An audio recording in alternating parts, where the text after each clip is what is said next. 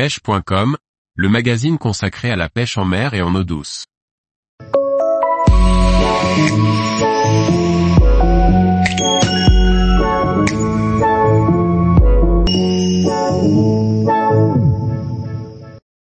Tout savoir sur le rod building, ou comment monter sa canne à pêche.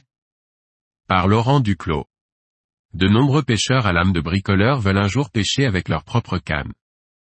Monter sa canne à pêche soi-même demeure possible grâce à la technique du rod building. On vous explique tout.